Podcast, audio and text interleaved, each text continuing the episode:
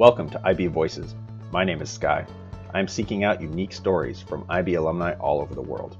This is a special companion episode that links to our previous discussion with Aaron Goh and Klaus Tan, graduates of the Anglo Chinese School Independent in Singapore. Previously, we spoke with Aaron and Klaus about their friendship and their advice for IB students. Since our first conversation, Aaron and Klaus began working together on a project in response to COVID 19. It's called More Viral Than the Virus. They gathered volunteers from over 100 countries to craft an international message speaking to young people around the world, with the goal of educating and informing the public about the current crisis. We handed the mic over to them to lead the discussion. We hope you enjoy it.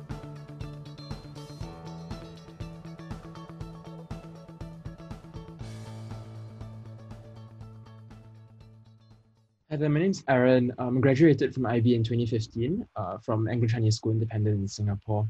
Currently, I'm a fourth year medical student at the Lee Kong Chian School of Medicine, and that's in Singapore. I'm Klaus, uh, also from Anglo Chinese School Independent in Singapore, graduate of the class of 2018, and I'm currently an operations officer in the governmental service. Yeah, so MVTTV, in short, that's uh, more viral than the virus it all started off uh, with Klaus and another friend of ours who who wasn't previously from the IBA. Uh, essentially, it's an international campaign, and right now we've got volunteers from over 100 countries. We really started with a letter that was written from medical students to the world, and our message was quite simple then. Um, it was really just encouraging everybody to, to stay home um, and to follow the advice of, of the governments and of the WHO. Um, gradually, as, as time went by, and and the project advanced, I think we we developed and we started taking on board more projects, and the projects of that nature involve things like combating misinformation. Um, so far, we've uh, I, I would like to think that we've been quite successful in our outreach. Um, we've been featured in the press uh, in Singapore, Indonesia, Mexico. I think our biggest one so far was uh, the DPA in Germany, which is kind of like the AFP or, or the Reuters of Germany. And I think estimated from all our social media outlets and our and our news outreaches, we probably have at least seven million impressions uh, worldwide via all these channels.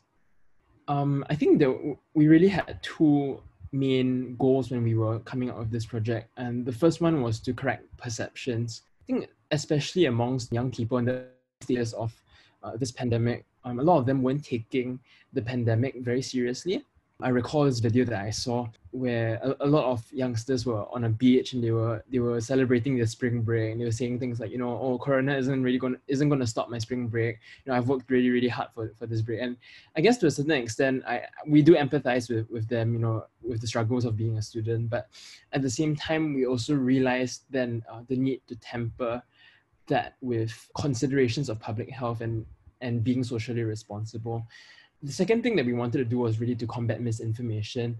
Again, as the pandemic evolves from week to week, you know, so much will change. That the what was true yesterday may not necessarily be true the next week. And I think even worse is that sometimes, um, you know, there may be rumors or there may be what we call fake news going around, and we really wanted to, you know, call out all that that so-called fake news and in a in a kind of light-hearted way, really, and take this as an opportunity and a platform to educate uh, the public and the world. Yeah, our, our, vision really is to change the world, uh, one viral campaign at a time. We want to present the information that we we have in a way that is readily understood, and we want it to to stay relevant, uh, especially to, to the young people and youth who are active on social media. And yeah, we feel that this is a message that needs to be to be heard by everyone around the world. There's currently an overload of information in the media space, but a dearth of what's essential. And we feel that people really need to hear what is essential uh, amidst all this clutter. Many things are going viral right now, such as people being enraged in arguments, people engaged in coronavirus protests, lots of mistruths and fake news about how the virus spreads too. And we as youth ourselves, we feel that youths are disengaged with large organizations. They do not respect their government. They do not respect global authorities on this matter. And they just want to hear what these organizations that have been here for so many years have to say. They feel that the organizations have failed them with lots of bureaucracy in delivering what's true in a timely manner. And on some level, there is a disconnect between the reality of the virus and that it kills and the youth wanting to live their own lifestyles uh, in normal circumstances. We're of this age group ourselves, and given the expertise in the medicine field, as most of our participants uh, that contribute towards this project are medical students themselves, and a bit of creativity, we believe that this uh, global involvement of representatives from more than 110 countries, involving about 50 medical students from 50 countries, can provide diverse perspectives and reach this uh, target market to inform them and better educate them on what they should do in such an uncertain time. There are two essential ways in which an individual can contribute to this situation and make it better. First way is by protecting themselves from getting infected. And the second would be to prevent themselves from infecting another with the virus. Uh, throughout this whole initiative, we urge people to be more reflective of their actions and we make real the risk involved in simple things that pursue personal interests. For example, if they would want to go out in such a time like this, we advise them strongly against because it presents a risk to themselves and a risk to those around themselves. Also, we try to encourage care and concern because uh, in, in a climate of isolation, lockdowns, circuit breakers, and quarantines, compassion has never been more needful. Uh, we find that with all these isolatory measures, uh, their human connection is gradually tapering off, and many find themselves lonely. So, extending a platform like this, which is helpful in advising them on how to go about their daily schedules and yet encouraging them to practice this essential human element of responsibility would just make this world so much a better place to live in. So Aaron, have skills you learned in the IB help you with this campaign? Yeah, so on my part, I think the two biggest uh, skills in, in the IB from the IB learner profile really um, probably open-mindedness and communication. Um, and I'll explain these in turn. But with open-mindedness, I think when you when you have a project on such a large scale involving so many people, and everybody has their own incredible story to tell, uh, based on the background, the country, you know, the school that they, they went to. You know, everyone is going to have a different opinion, and and sometimes you know when we when we start off the project, we have a certain idea of, of how it's going to look out, how it's going to turn out, and you know but along the way as people come along they say you know maybe you could do this because i think in my country it, it works better this way. And some other people might come along and say you know oh you know it's a good idea maybe in your country but like you know that doesn't quite gel very well uh, with, with people over here. You know it can come across in a different way. So i think for myself it's uh, really been so necessary to keep a broad perspective to keep my mind open and be accepting of uh, the different perspectives that that people bring to the table, bearing in mind that everybody really is trying to contribute to the overall good and the success of this project. And the second one being communication. Uh, I think quite naturally, again, with, with big projects, you know, it's also very easy to, to get lost in such uh, a big organization.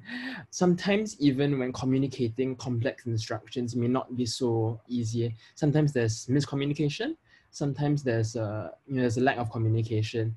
You know, all, all these are potential pitfalls in, in such a large project. But um, I think being mature young adults, you know, we need to take that in our stride as well. Uh, we need to do our very best, try and mitigate communication issues uh, even before they, they crop up. For myself, um, I think in the IB learners profile that really helped me was being knowledgeable.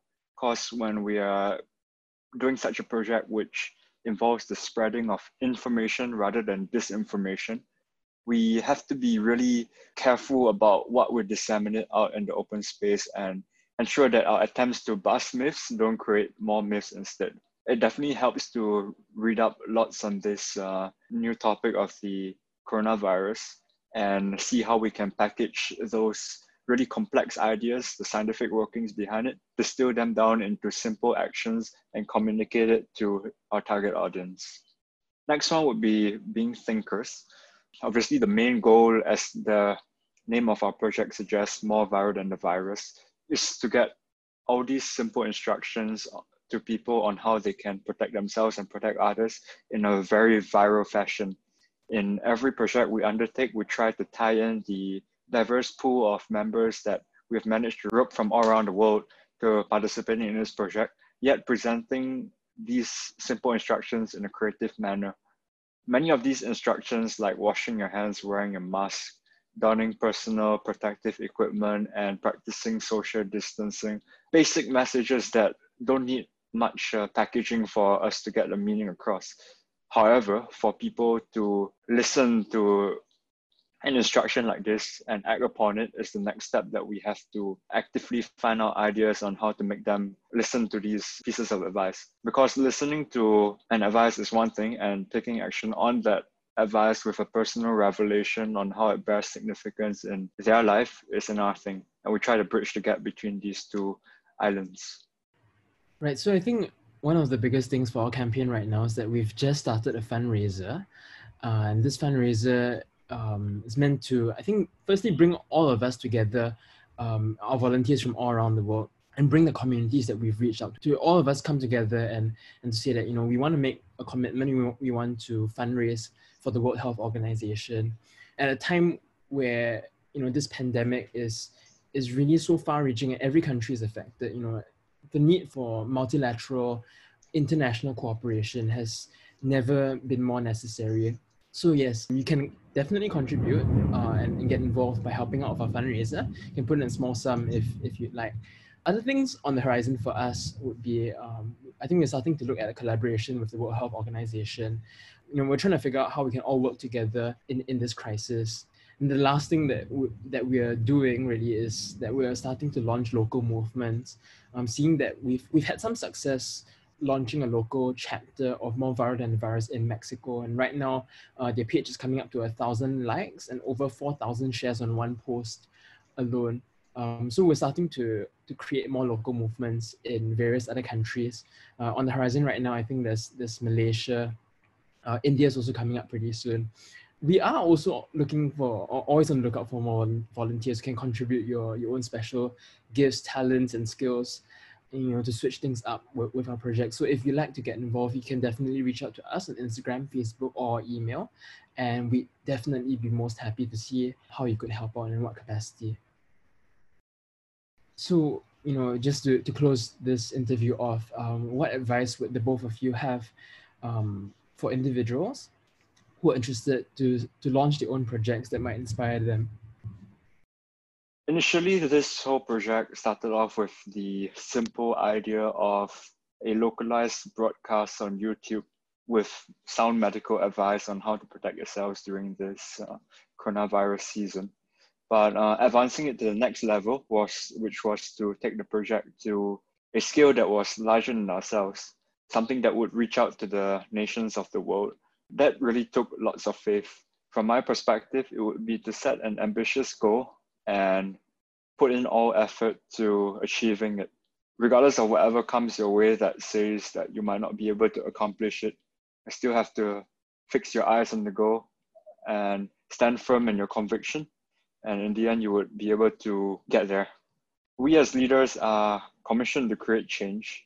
So, whatever strengths you have, use it in this project. And when you have exhausted all these strengths, find more people with different diverse strengths to get on board.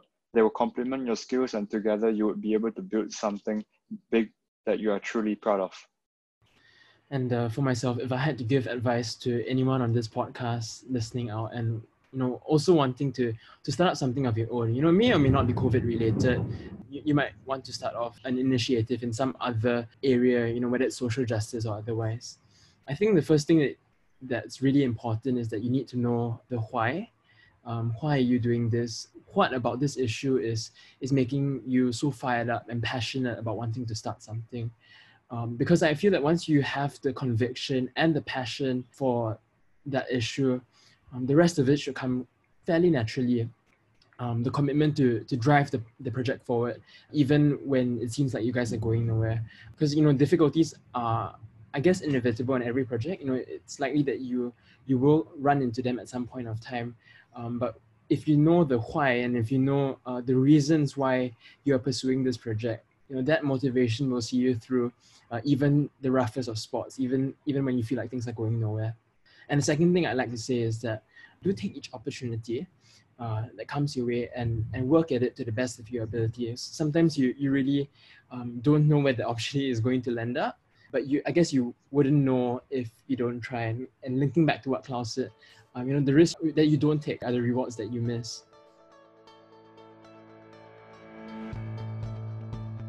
Thank you for listening. If you enjoyed this conversation, head to our previous episode for an additional discussion with Aaron and Klaus.